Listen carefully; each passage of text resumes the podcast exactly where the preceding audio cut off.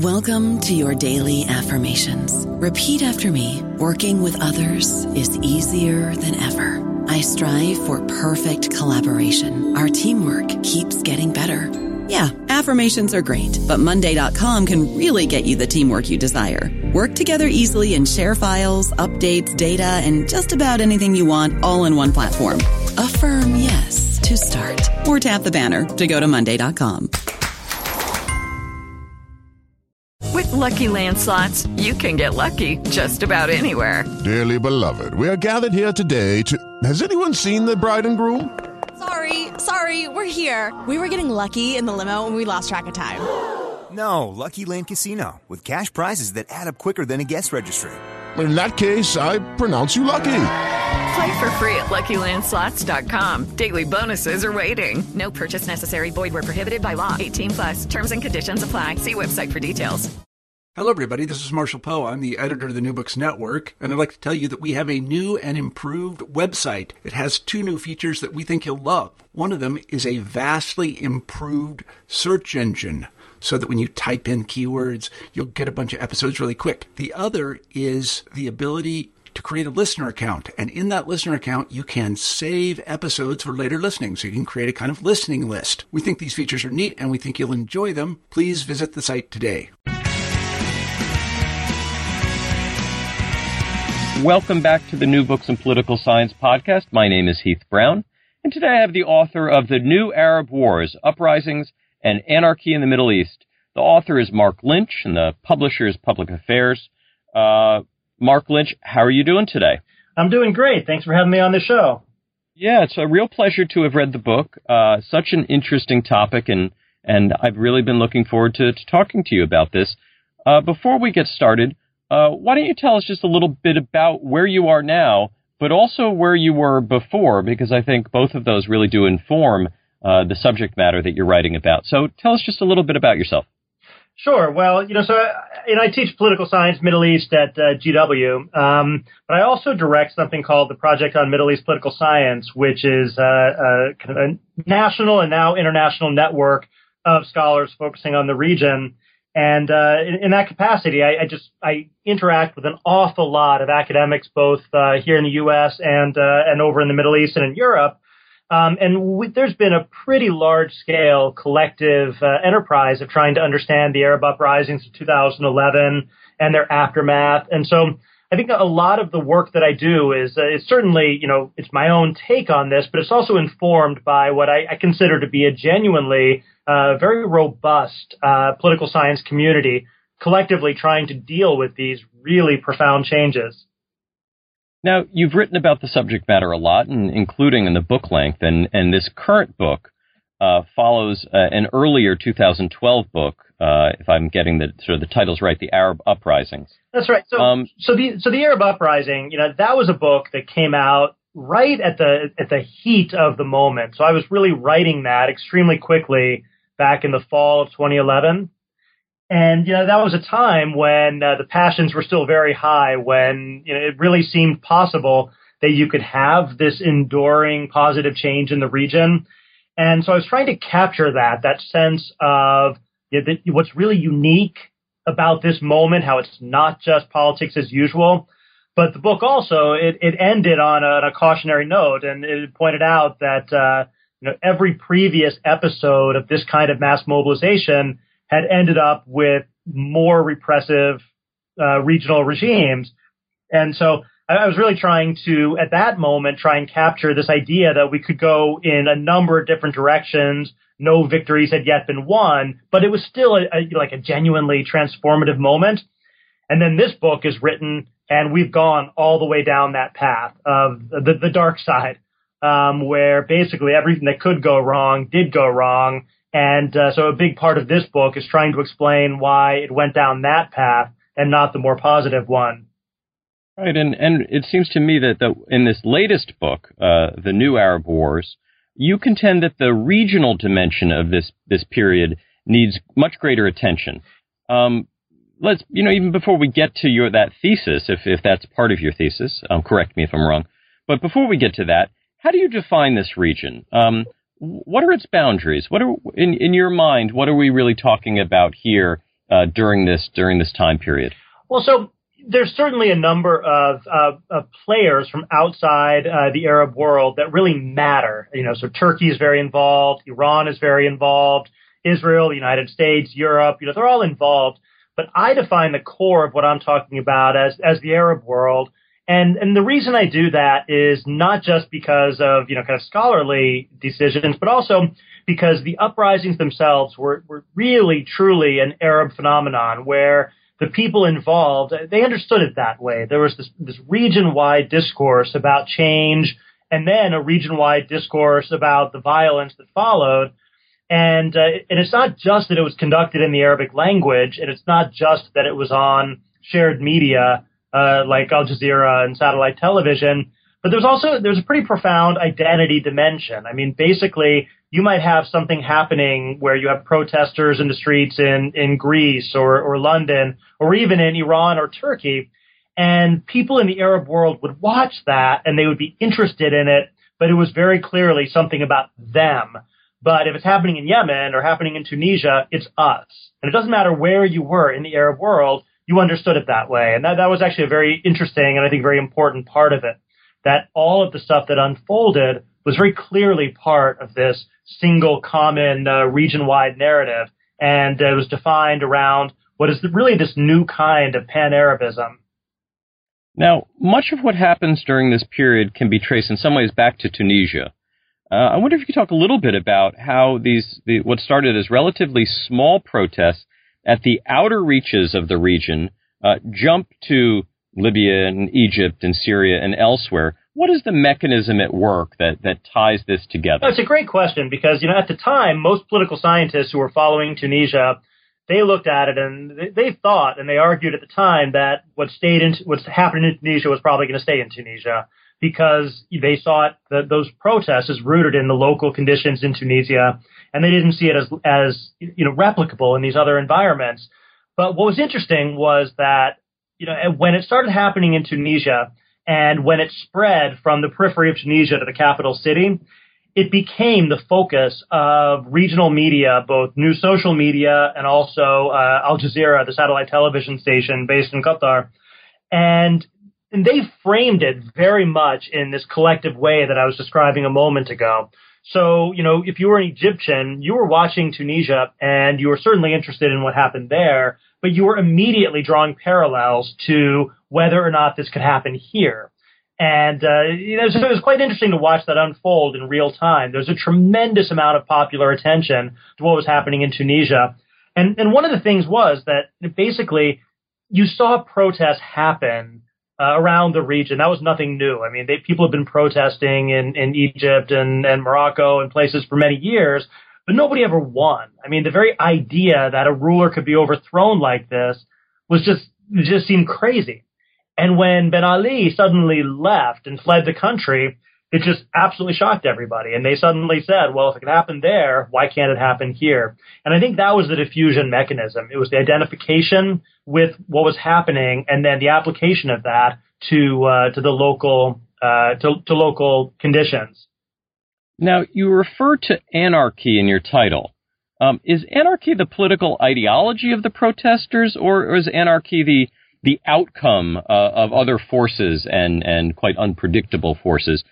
Get us to sort of how, how anarchy fits into this, this story that you tell. Yeah, by anarchy, I did I didn't actually mean um, uh, kind of either the international relations term, uh, you know, from realist theory, or that these were anarchists. So I just meant more this trying to capture this sense of things spinning wildly out of control that uh, you know there's a you know going against the idea that uh, this was uh, either some kind of centrally directed conspiracy or that it was under the control of anyone in particular. And you know, so as you mentioned a moment ago, a big part of of the book's argument is about the regional dimension of of the of, of the backlash against the uprisings. And I think it's very important that uh, you saw these states in this highly competitive environment where they're all intervening, all interfering in, in other countries. And that's a real, that, that's really trying to introduce the international relations aspect back into something which to this point has largely been studied in comparative politics terms. Now, now the role of the U.S. in this is is fraught with lots of internal conflicts, and you know, especially with respect to Syria. Um, you've had the chance to get up close and personal with many of these policymakers. Um, how would you characterize their interests and, and their strategies? Uh, was there a consensus position? Um, and and you know, you you offer some thoughts on this. Um, was was Obama's Syria policy a, a failure? Well, so there was no consensus on any of this. There, was there were deep divisions going all the way back to the very beginning. I mean, Tunisia, everybody was pretty much on board. It's a good thing to have um, democratic change in Tunisia. The stakes are fairly low for Washington. But over Egypt, there was an extremely uh, conflict, conflict, uh, conflictual debate about what to do because Hosni Mubarak was certainly uh, an autocratic figure, a dictator, everything else. But he was also America's closest friend in the region, and there were deep investments in, in that regime. And so, you know, when the uprising spread uh, very quickly after January 25th, you know, there's a huge debate about what the United States should do. Um, and, you know, should we try and hold on to and preserve our, our, our close ally, or should we actually try and, and usher in some kind of democratic change? And there, I, I think that ultimately, as in almost every one of these cases, it was Obama himself and a small group of people around him who I think won out in that debate. And, you know, so they, they clearly saw what was happening in Egypt as part of uh, this possible, for de- this possible democratization. I mean, they saw the old Arab order as fundamentally unsustainable. And so they saw this mostly as a positive thing. If you're in the Defense Department, at the State Department, you see Mubarak as one of your major uh, you know, instruments in the region, and uh, you're very worried about what's going to happen. But at the end of the day, you know, in Egypt, I don't think it mattered all that much what Obama or Hillary Clinton or anybody else thought, because by the time the U.S. got around to formulating a policy, there were millions of people in the streets, and the idea that Obama could have said, "Okay, everybody go home," was just is just ridiculous. And there's no way that the U.S. could have done much at that point um, to to tamp things down or to save Mubarak. Um, but I, but I still think though that the simple fact that Obama was willing to embrace the uh, the uprising in Egypt and to not just accept but actually to really endorse this idea of, of uprising and change um, was really it's really quite extraordinary. I don't know that other presidents would have made that decision. Um, and it absolutely infuriated and terrified all the other leaders in the region because they could all see themselves in Mubarak's shoes. And suddenly they're wondering, you know, what's Obama going to say when the protesters are in my capital city?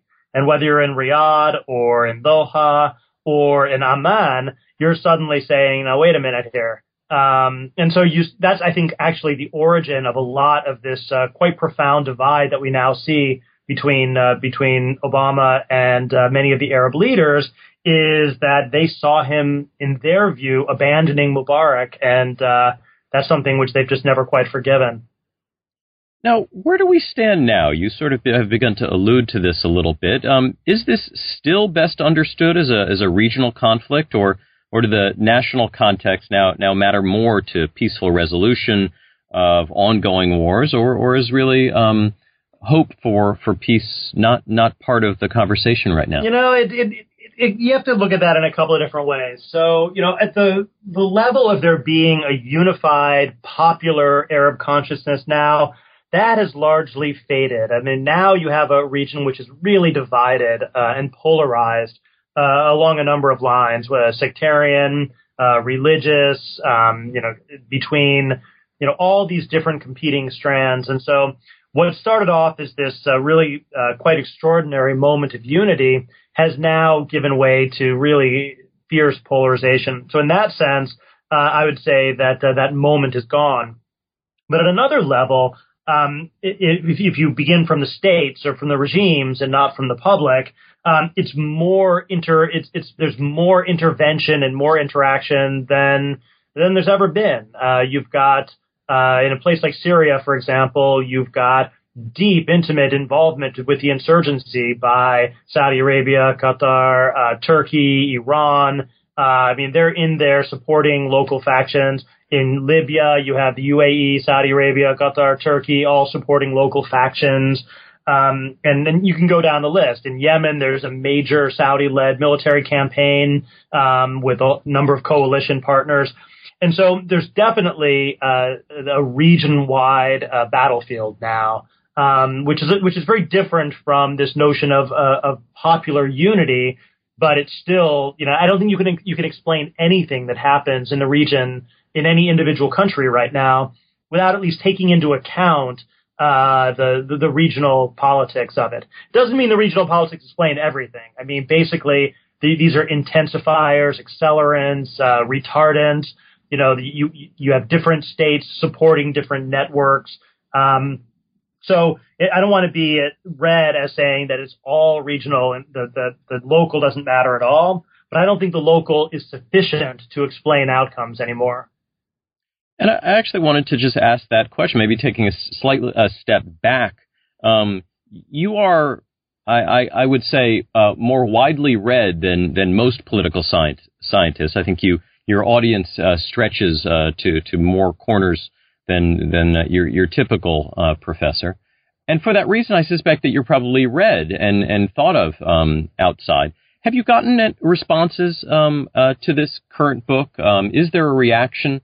uh, in any uh, criticisms at all or, or, sure. or, endorsement. What is what what kind of feedback do you get from those that are maybe involved in a, in a way that, that might not be normally involved in a in a typical political science publication? I, I would say that most people um, who are involved uh, in, the region in regional politics. I would say most people like parts of the book and, and intentionally dislike other parts of it because, I mean, it is a fairly opinionated book, as you saw. I mean, not in a not in a sense where I, I I'm not trying to be opinionated, but I am trying to adjudicate hotly contested uh, uh, domains. And so on Syria, for example, I mean, uh, my argument about Syria that is essentially that the militarization of the insurgency was a disastrous decision and that uh, the external support for the insurgency has had profoundly negative consequences. And that cuts against, uh, you know, the by far the dominant opinion among the leadership of and leadership in many of the elites uh, in the Arab world, for whom supporting the Syrian uh, opposition and Syrian insurgency is a really high priority and something which uh, they they've really put a tremendous amount of both uh, material and emotional investment. Um, and so, you know, there's a lot of criticism of of my argument uh, against intervention in Syria and uh, and against the arming of the opposition.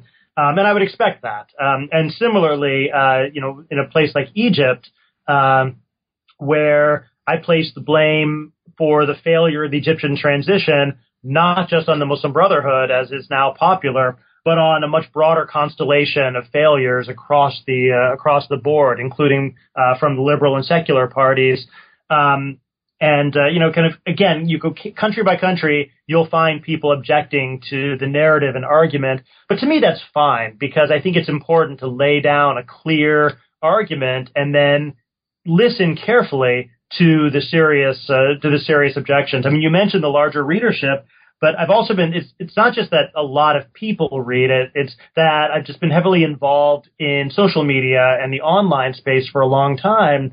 And I, and what I've learned from doing this for over a decade is just that there's a tremendous number of really smart, engaged people who you can learn an enormous amount from. And you have to, you have to have thick skin and you have to be willing to accept, you know, a lot of abuse as well. But if you're able to separate out like the kind of the ignorant or the political or just like the nasty stuff, separate that out and focus in on the people that, that have, some, have something constructive to say, you can get more like real time active feedback on what you do through Twitter, Facebook, uh, you know, short articles in the Washington Post, Monkey Cage.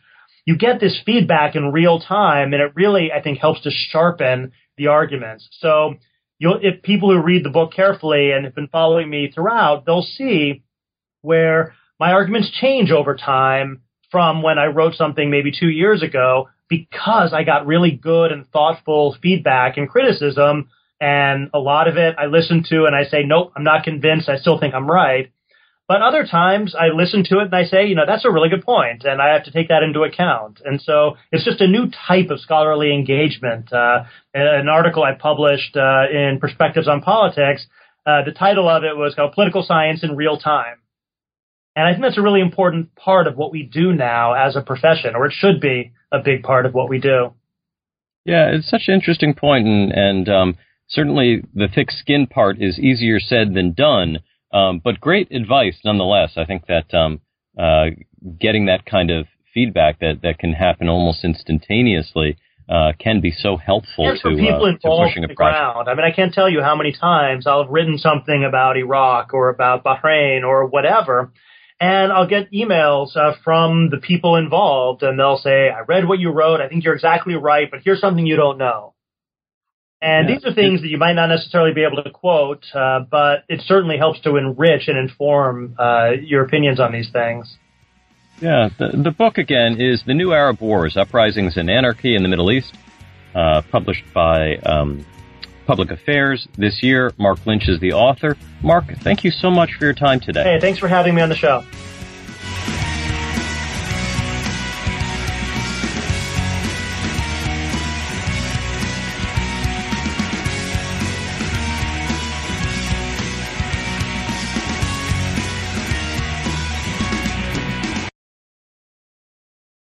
Hello, it is Ryan, and I was on a flight the other day playing one of my favorite social spin slot games on chumbacasino.com. I looked over the person sitting next to me, and you know what they were doing? They were also playing Chumba Casino. Coincidence? I think not. Everybody's loving having fun with it. Chumba Casino is home to hundreds of casino style games that you can play for free anytime, anywhere, even at 30,000 feet. So sign up now at chumbacasino.com to claim your free welcome bonus. That's chumbacasino.com and live the Chumba life. No purchase necessary. Group. Void prohibited by law. See terms and conditions. 18 plus.